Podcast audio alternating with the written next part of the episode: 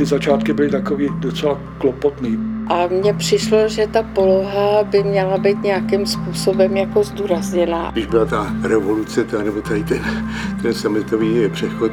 Ve zdivočilé postmoderně bude nejsilnější když z toho uděláme takový pražský Manhattan. To je dlouhý proces, byla na to mezinárodní komise a spousta odborníků. Práce po té revoluční době. Se všechno dělalo ručně na koleně a běhalo se s rodičkama po Praze. Xeroxovaly ty realizace ze zahraničí. Tam jsou takový bílý místa.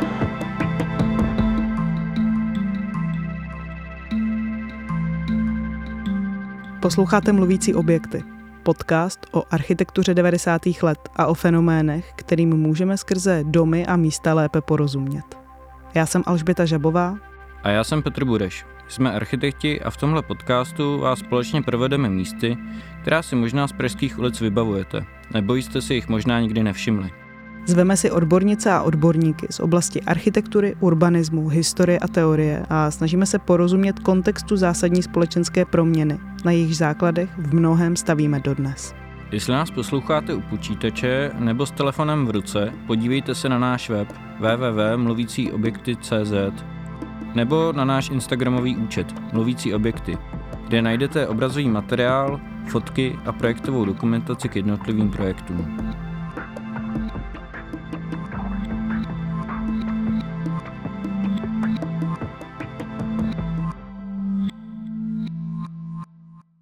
Tomhle díle se budeme zabývat bydlením.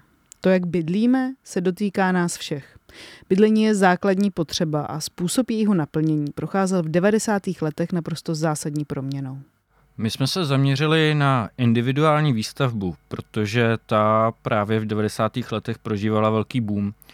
A pokud chceme poznat, eh, jak vypadala tato individuální výstavba, musíme se zaměřit na periferii, protože právě tam rostla většina rodinných domů v České republice.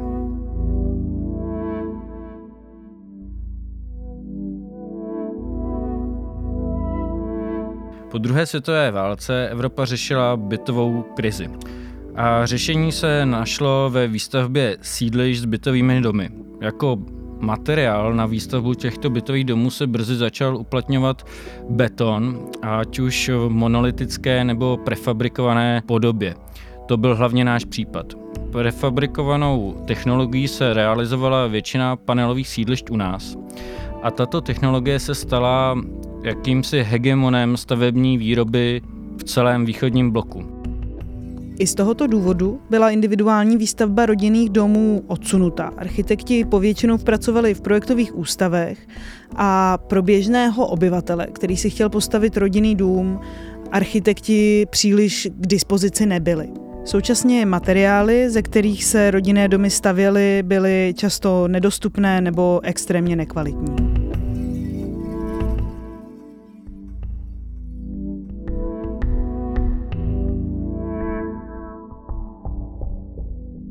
Dobový kontext výstavby individuálního bydlení před rokem 89 a v 90. letech probíráme s historičkou architektury a umění Janou Pavlovou. Ještě před revolucí vlastně do jara 1990, tak v podstatě stát poskytoval eh, vlastně na, na ty své pomocně stavěný eh, rodinný domy novomanželům, nevratnou půjčku, která vlastně činila až 20% z té celkové částky toho domu. A vlastně eh, jim byla poskytnuta i velmi nízká úroková vlastně míra na stavební úvěr, který v podstatě spláceli až který spláceli po té revoluci, kdy vlastně mm, měli příjmy mnohem vyšší. Takže takhle vlastně řada ještě jako těch eh, novomanželů, který vlastně stihli jakoby využít tyto ty příležitosti vlastně za toho, za toho socialismu, tak v podstatě uh, mohla mít velice za příhodných podmínek vlastně ten rodinný dům v podstatě téměř třeba za půl milionu což vlastně po té revoluci už se vlastně ty podmínky změnily a co vlastně bylo eh, podměrně dost zásadní, je, že eh, vlastně tím, že chyběla vlastně ta státní jakoby bytová politika, eh, stát vlastně už tohle tu roli nezastával, věřilo se právě v ten volný trh a v to, že vlastně ty, ten volný trh vytvoří ty podmínky vlastně čistě jakoby sám a takže vlastně tady tyhle, ty, tyhle, tady tyhle ty vlastně výhody těle těch vlastně státních podpor už vlastně zmizely. Po roce 89 tak končí výstavba panelových sídlišť, nebo alespoň pomalu uvadá a pomyslné otěže přibírá individuální výstavba rodinných domů na periferii měst. To docela dobře ilustruje i ducha tehdejší doby, kdy uh, mladé rodiny preferovaly individuální bydlení na vlastním pozemku s vlastní zahradou nad bydlením v panelácích. Ekonomika se ale transformovala a sen o vlastním domku se zahrádkou byl často nad finanční možnosti většiny populace. Mě právě přesně zajímalo, do jaké míry ty první stavební firmy, které tady vznikaly po revoluci, Oni, oni přicházeli vlastně s takovou tou ideou, že právě chtějí jakoby eh, ten stát nahradit právě tu roli státu a právě hledat eh, jako nějakou tu formu toho dostupného vlastně bydlení. A ten katalogový dům na klíč se vlastně jevil jako právě taková ta možná jako ideální forma, která dokáže vlastně tu výstavbu toho rodinného domu, eh, oni garantovali, že až o 40% vlastně jakoby uh, snížit.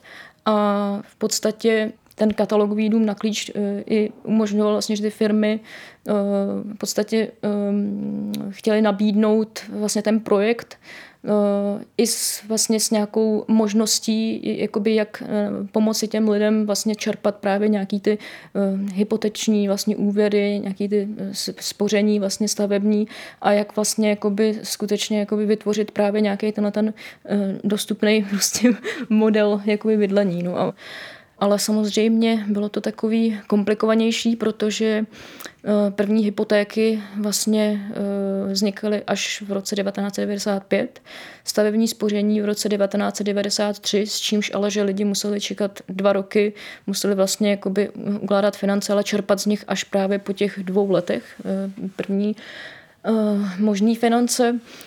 Eh, takže vlastně třeba, co se týká jakoby, že počátku těch 90. let, tak eh, tam eh,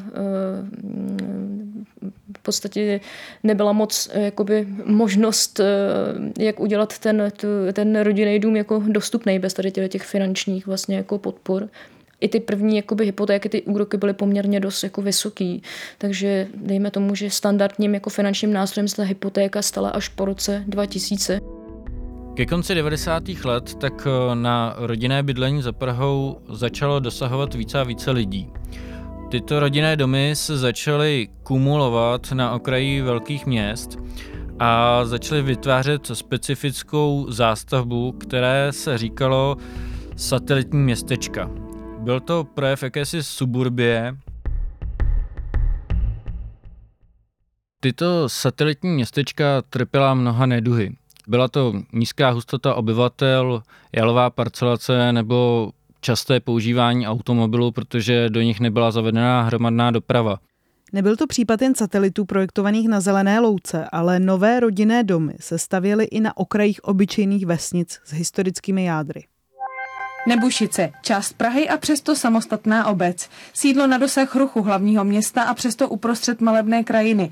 Součást velkoměsta, která si dál do značné míry uchovává svoji vesnickou tvář. Ta lokalita je velmi žádaná, protože to, to okolí je velmi příznivý pro bydlení obecně. Je tady šárka z jedné strany a z druhé strany les hlásek. Za prací nebo za kulturou ale míří většina obyvatel do Prahy, stejně jako lidé z jiných okrajových částí. Víceméně 95% eh, obyvatel je závislých na Praze. Je to vlastně taková jako pražská nocela hárňa, prekrásně osazená v pánové Nebušického potoka.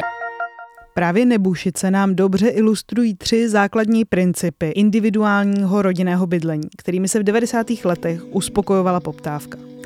Vydali jsme se do Nebušic, kde najdeme zástupce katalogových domů, cool vily od architekta a bizáry podnikatelského baroka. Tato obec vyrostla okolo historické zástavby původní vsi. Ve 30. letech prošla dostavbou pozoru zahradních měst a za socialismu se jí trochu vyhýbal zájem a proto nečilila výstavby panelových domů. V 90. letech pak naopak obec těžila ze své příhodné polohy v blízkosti infrastruktury hlavního města a letiště. A také zároveň leží v opravdu hezké přírodě poblíž přírodního parku Šárka.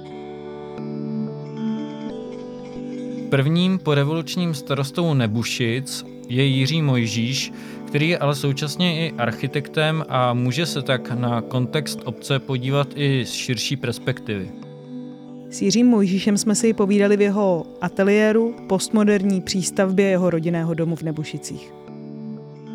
Tady to koupili a potom jsem tady jako trvalé bydlím od roku 90, jako kdy tady po těch, po vlastně, po, respektive 89, jako po, po převratě, když tady vzniklo občanské fórum, fórum tak prostě úkol to, ty ostrovy na mě ukázali, že budu, že budu starosta. Tak jsem, jako když jsem se tam, jsem dělal zápis, tak jsem si říkal, to se mě netýká, tak jsem se toho jako hrdině ujal a taky mě to tam moc bavilo potom, pač jako pro architekta, myslím, že to je jako, jako dost dobrá možnost, prostě jak, jak vě, věci ovlivnit vlastně. Jak vlastně Ten hlásek v pozadí, který zrovna slyšíte, je moje tehdy asi roční dcera Adina, která se mnou velkou část rozhovorů nahrávala a uslyšíte ji určitě ještě několikrát v tomto díle. Takže jste byl přímo tady starosta vlastně na začátku 90. Ano, právě let. jako, jako když, byla, když, když byla ten, jako ten, ta revoluce, ta, nebo tady ten, ten sametový přechod, takže to byl dokonce nějaký zákon, a, že prostě, že tady to, že mohlo jako vzniknout úplně nové, nové zastupitelstvo, jako, jako nové vedení obce a že tam ti, ti původní, že s tím museli souhlasit, tak to, to bylo trošku takový, až takový, takový trošku, trochu komický, ale, ale vlastně ono to jako jinak udělat nešlo. Ale dopadlo to, myslím, velice dobře, protože tam, tam vznikla jako, jako docela jako sympatická společnost. Jiří Mojžíš je ale mimo jiné architekt, který za svůj život realizoval mnoho staveb pro bydlení a rekreaci. Dále popisuje zdlouhavý a byrokratický proces plánování zástavby obce Nebušice. Tenkrát to měl vlastně jaksi mě pod, pod kontrolou.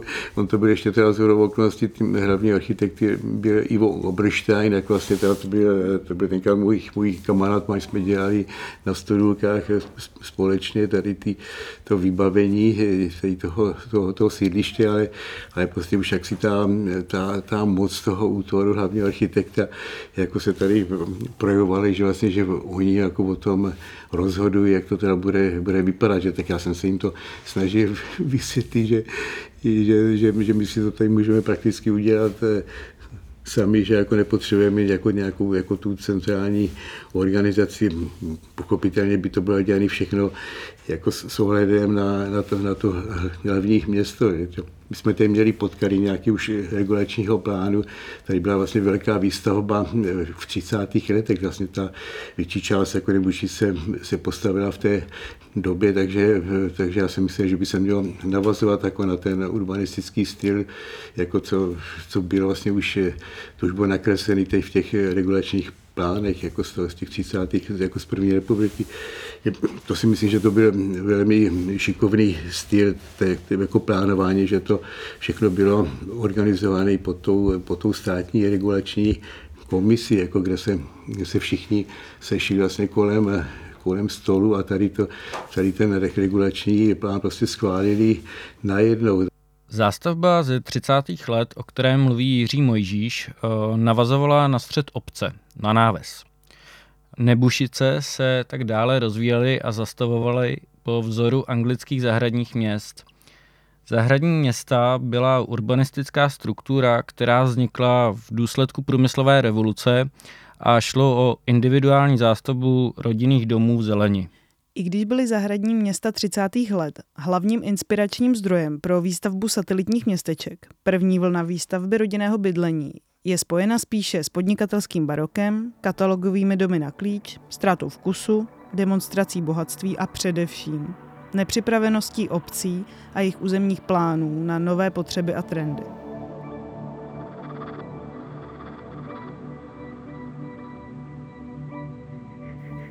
Rodinný dům roku 2000 symbolizuje nezávislost, jistotu osobní svobody, prestiž a sociální status. Individuální rodinné bydlení je dále motivováno bydlením v zeleni s vlastní zahradou a únikem z panelových sídlišť. S Janou Pavlovou, autorkou výstavy Klasik, která se věnovala domům na klíč, se bavíme o individuální rodinné výstavbě 90. let. Ta, ta podoba vlastně toho domu co se týká i těch proporcí, ale i vlastně jakoby ty, ty, ty estetiky, tak ono to bylo jako ovlivněné vlastně médiama a pak vlastně nějakým tím jakoby vkusem, který v podstatě ten, ty, ty média vlastně dost ovlivňovaly.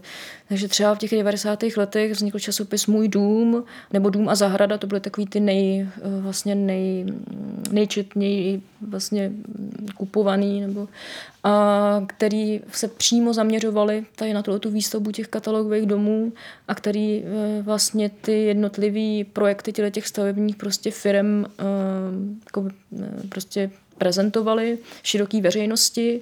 Vznikaly i soutěže, velice oblíbený, třeba Dům roku právě v tom, eh, v tom mm, časopise Můj dům, kdy ty vítězné projekty skutečně ovlivňovaly prostě, eh, jak se, jak, jak, jak, jak, jak by tu podobu těch, těch katalogových domů, eh, těch budoucích vlastně jako let. Ale nejen jako těch katalogových domů, ale dokonce i těch individuálních, protože vlastně ty lidi skutečně chtěli vlastně jakoby to, co prostě ty časy časopisy uh, jako ukazovaly. Takže takže vlastně ten, ten fenomén toho katalogového domu vlastně opravdu funguje tak, že dokáže, uh, že, že nabízí vlastně nějakou formu bydlení, která je ovlivněná nějakýma ekonomickýma vlastně cyklama a nějakýma právě jakoby možností nějakých jakoby finančních prostě nástrojů, který dokážou vlastně tu výstavbu nějakým způsobem jako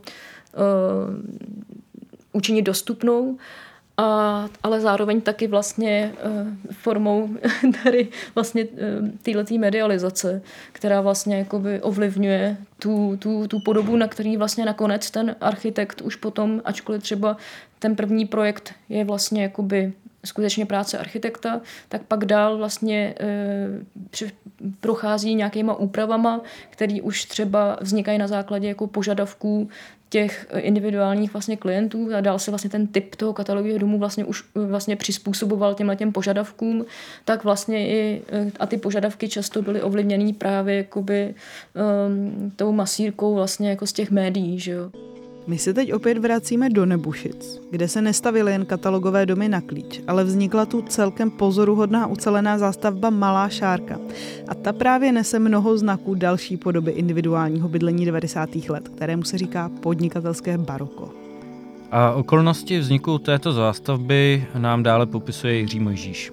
Jako Nebušice, jak si vyhrálo by si dalo říct, tady soutěž na umístění mezinárodní školy, teda, že to, to si jako přičítám jako k tomu velkou zásluhu. Paní jsem to reprezentovala jako, jako Nebušice. Já jsem tady eh, vlastně jako předváděl tady ty, nebo představoval tady té komisi tenkrát tady ty, ty možnosti té, toho, toho území. Takže prostě eh, takže ta mezinárodní škola se prostě eh, jako stavila nebo postavila v Nebušicích a kolem té, kolem té mezinárodní školy teda vzniklo takové, takové sídliště nebo nevím, taková rezidenční část těch, těch, těch, těch rodinných domků, takový, že tak to tady byla vlastně jako taková jako největší akce. Jako ten efekt jako byl teda v tom, že, že ty domy byly vlastně jako navázané tady na tu, na tu mezinárodní školu, že, takže ten, ten developer, že ten měl jako jistotu, že to, že to všechno prodá, i když tenkrát to bylo prostě šíleně drahý, jo, což je všem dneska jako směšný, jak to bylo.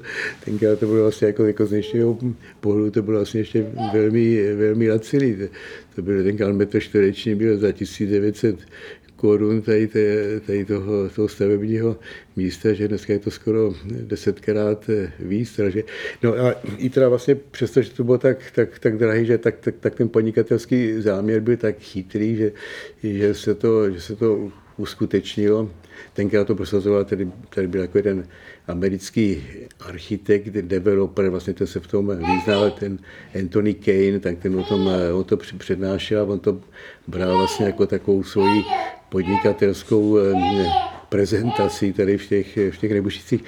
No a ovšem jako oni si, oni si přivedli jako vlastního architekta, to byl francouz a, a ten to prostě navrhnul v takovým jako, jako v stylu, jako by to bylo u, u středozemního moře, teda ty, ty domky, teda, jak mi se, mě se to tenkrát nelíbilo, nelíbí se mi to ani teď, teda, já jsem měl takovou představu, že tady prostě vznikne něco jako, jako za první republiky Baba, že to bude prostě ukázka soudobé architektury, že tady budou jako krásný rodinný domy od různých architektů, že to bude taková jako, jako výstavní jako čtvrt architektury tady v, jako, jako Nebušice tak to se bohužel teda nestalo, takže, takže je to v takovým jako, jako komerčním nebo, nebo líbivým, jako bych řekl, nebo vlastně kýčový tým stylu teda celý, celý udělaný tady ten, tady ta, ta výstava. Tak to, tak to bych řekl, že to je jako vlastně největší taková jako, jako zástavba tady těch rodinných domů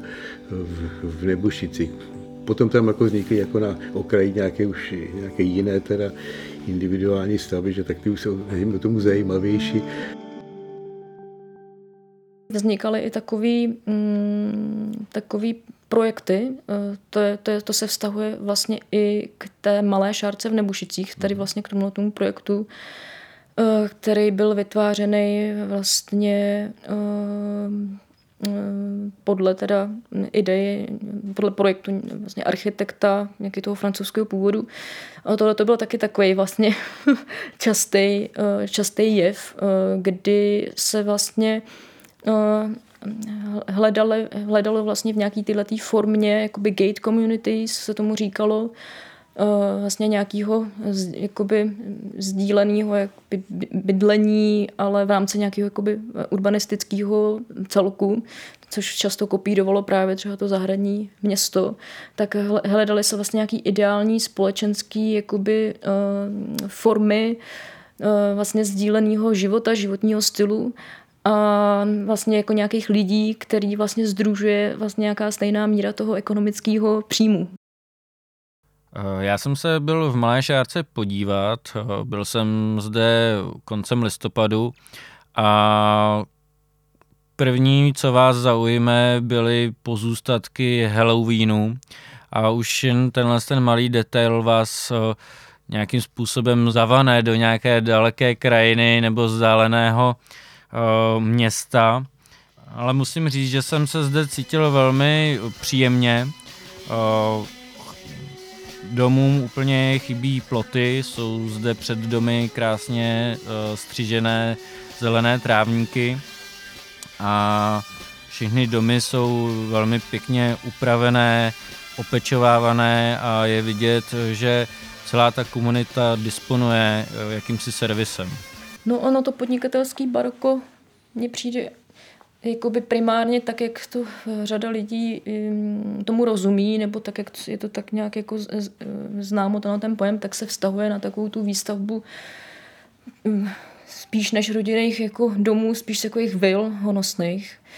Mm, nějak vlastně lidmi, podnikateli, který vlastně v těch 90. letech eh, prostě měli buď z nějakých restitucí nebo vlastně nějakým tím uh, jakoby nějakýma podnikatelskýma úspěchama, ať už asi i uh, jak to říct, ať už legálníma, legálníma i ne, ne, nelegálníma, ale ono tam bylo legální ledas, tak, uh, tak vlastně jakoby bylo, jakoby dostali se k financím a v podstatě um, chtěli ten svůj status v té společnosti nějak patřičně jako ukázat a samozřejmě takovou inspirací ehm, byly určitě taky média, třeba seriál Dallas, Beverly Hills, prostě eh, tyhle ty americký vily, že jo, prostě eh, myslím si, že tam to je docela dost jako patrný. Doteď jsme si povídali o katalogových domech na klíč a podnikatelském baroku. Estetice, která na českém trhu pozdních 90. let naprosto převládla. Třetím pomyslným typem individuálního rodinného bydlení byl dům, který klientovi, tedy rodině, na míru navrhuje architekt. Pracovně jsme si ho nazvali jako autorský dům.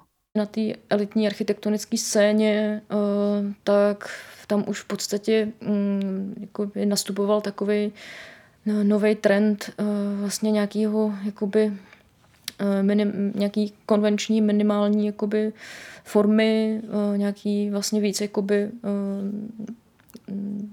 materiality v architektuře, kdy prostě bylo, bylo pro ty architekty důležité, aby vlastně ta stavba byla navržena z nějakých jako kvalitních materiálů, který vytváří tu estetiku vlastně té stavby.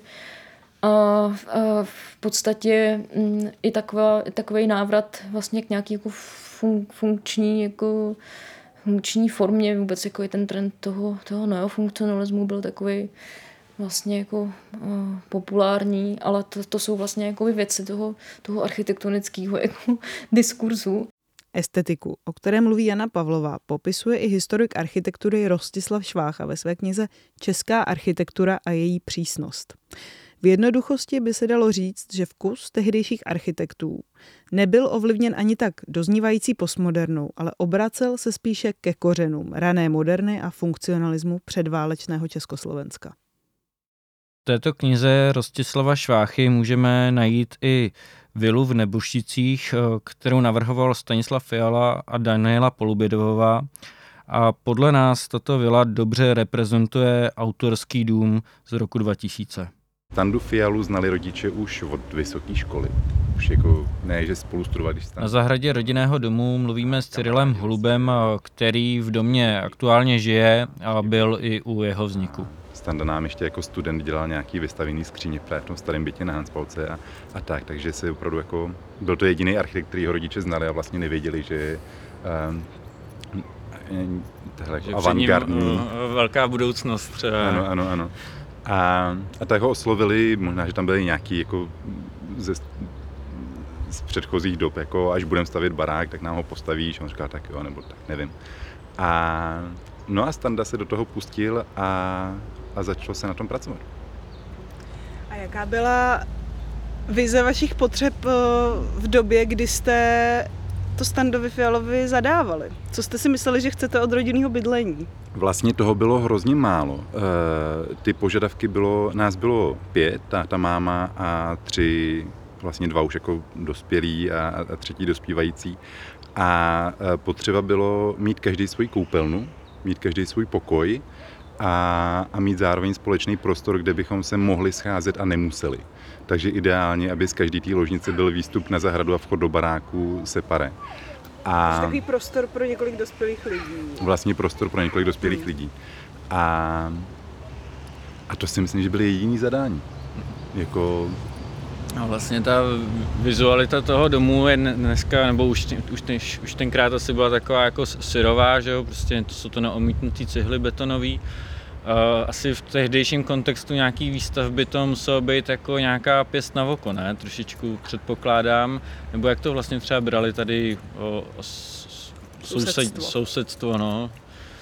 Uh, tady právě ten soused, který nám fandil a líbilo se mu to a měli jsme se rádi, tak nám říkal jednou, ať si říká, kdo chce, co chce, mně se to líbí a až to poroste, poroste tím zeleným, tak to bude opravdu hezký. Mm-hmm. Um, což hodně vypovídá o tom, jak se k tomu v obci přistupovalo. A, a pak ještě dlouho potom si lidi mysleli, kdy už to teda, jako my se mě občas ptali v hospodě, jako kdy už to teda dostavíme, nebo jestli to jak má být sámoška, nebo to má být benzínka. A, Dům je zasazený do svahu a to vytváří specifické prostory v interiéru i v exteriéru. Tak máme to vidět, že z té strany ulice uh, se vchází vlastně do spodního patra a pak uh, celá ta zahrada už je na úrovni toho přízemí vlastně. Takže se vchází do, uh, do suterénu nebo do sklepa a, a vlastně z pohledu zahrady to je jenom bungaloidní a, a z pohledu ulice jsou prostě vidět ty dvě patra. No. Vyřešilo se to nějakým tam protože tehdy byly populární ty Elka, domy do Elka a rodiče chtěli Elko. A, a Standa Fiala nám tehdy říkal, že Elko je blbost a že stačí, se podívá, když tam bude jako zeď, která udělá ten pocit intimity, že není potřebujete mít dům do Elka, stačí, když tam bude ucho.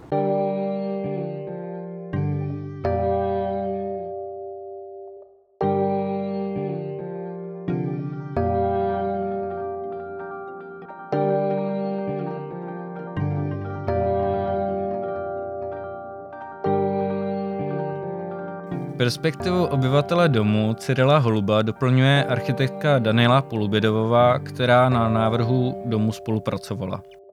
První, co musím určitě říct, že to je hlavně dílo teda pana architekta Fialy, který tady teďka s náma není. Takže, eh, takže já budu mluvit tak trošku jako i za něj a vůbec za, za tu dobu, jak já ji vnímám. A já si myslím, že konkrétně, když teda se bavíme o tady tom domě a o, o těchto věcech, tak myslím, že se tam jako prolíná jako několik rovin. Tak je tam určitě ta rovina prostě toho, vlastně té svobody, která, která tehdy přišla a projevovala se úplně ve všem. Jako, myslím, že vy teď fakt nemáte, ale my jsme ji tehdy měli. Takže my jsme byli jako takový, bych řekla, trošku vypuštěný koně ze stájí.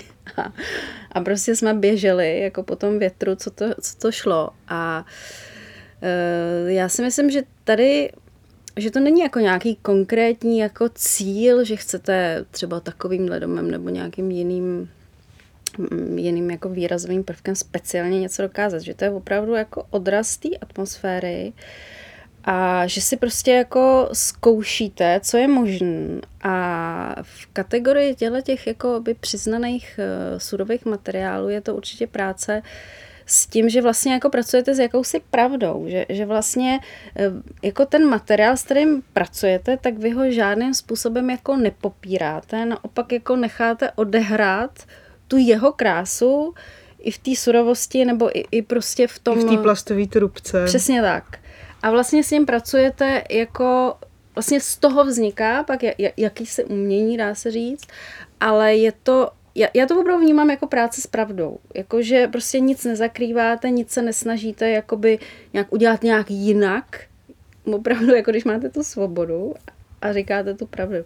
Tak, tak takhle já vnímám vlastně tu práci a pak je tam samozřejmě i rovina toho, že uh, šetříte i peníze, protože v momentě, kdy třeba uh, pracujete s, s, tou plastou trubkou nebo s tou sudovou ocelí, tak pak třeba už neděláte jako další omítky, další nátěry.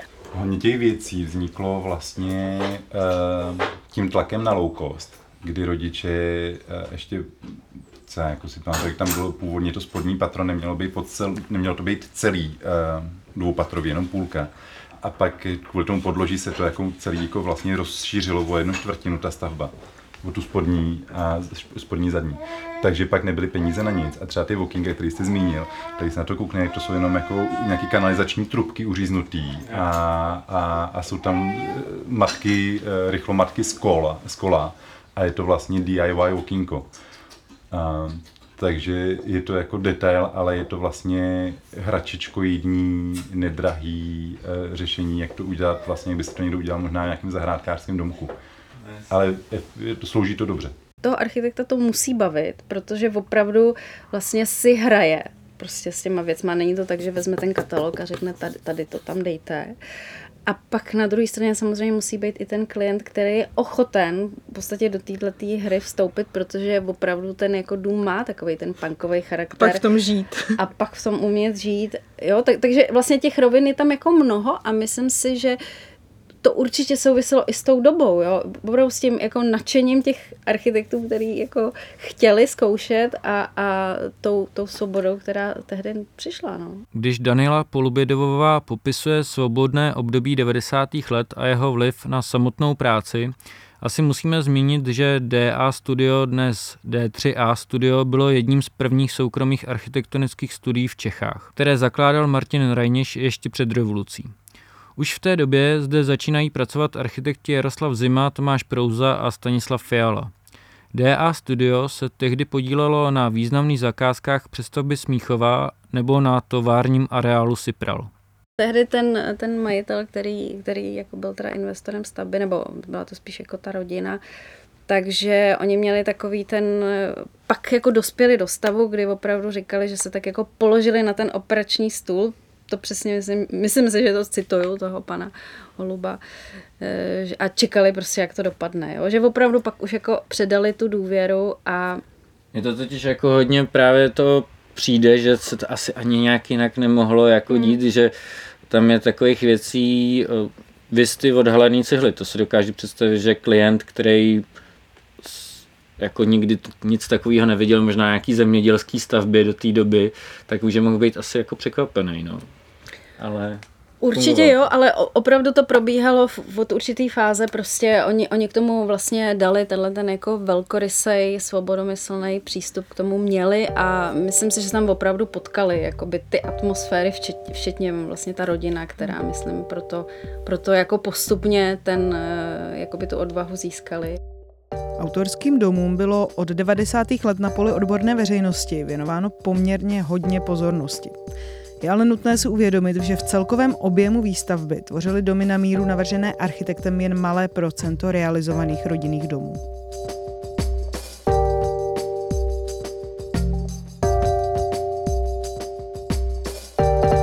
když to vezmeme zase zpátky do té populární vlastně jako linie toho běžného jakoby, uh, jako obyvatele, který chtěl prostě jakoby ten domek jako uh, někde jako za Prahou, to 3 plus 1 na zahrádce, tak vlastně ten populární vkus skutečně vlastně mm, šel do té tradiční jakoby, formy toho, toho, toho domku s okny s tou sedlovou střechou a, a vlastně, mm, který se hodí do té české vesnice. Od 90. let přetrvává všeobecná představa, že rodinný dům je odrazem potřeb, přání a osobnosti investora. V realitě se ale většina rodin uchyluje ke stavbě katalogových domů, které jsou spíše opakem individualizace přání a potřeb. Místo toho, aby se vedla odborná debata o tom, jak má vypadat současné individuální bydlení, definuje podobu rodinných domů s předzahrádkami trh. Výstavba individuálního bydlení v 90. letech nám ukázala možné směry toho, kam se může rodinný dům formálně ubírat. Jak má ale vypadat současný rodinný dům, který zároveň zapadá do tradičního rámce české vesnice?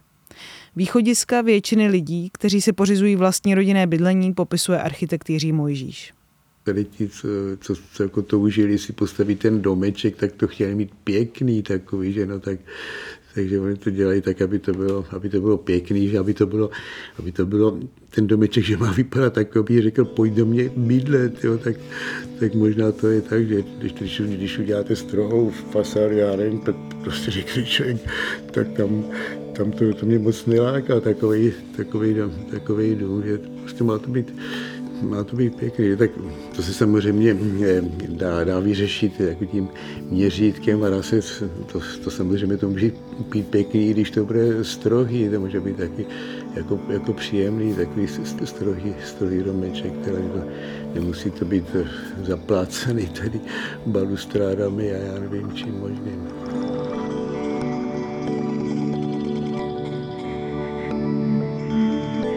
Slyšeli jste poslední díl mluvících objektů, který se věnoval podobám individuálního bydlení v době 90. let.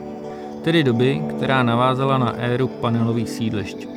Bydlení se tak začalo realizovat formou rodinných domků s vlastní zahrádkou, které často přijímaly formální podobu ze seriálů, které právě běžely v televizi. Tato zástavba dnes často tvoří kontext periférií a okrajů sídel po celé České republice. Došli jsme na konec mluvících objektů, podcastu o architektuře 90. let. Velký dík patří Jonáši Richtrovi, který nám pomohl se zvukem a je autorem sound designu. Grafičce Elišce Fenslové a všem respondentkám a respondentům, kteří nám věnovali svůj čas. Děkujeme taky Ministerstvu kultury a nadaci České architektury za finanční podporu. Jestli vás podcast bavil, doporučte ho svým kamarádům a známým a sledujte nás na Instagramu Mluvící objekty a na našem webu mluvícíobjekty.cz. Děkujeme za přízeň.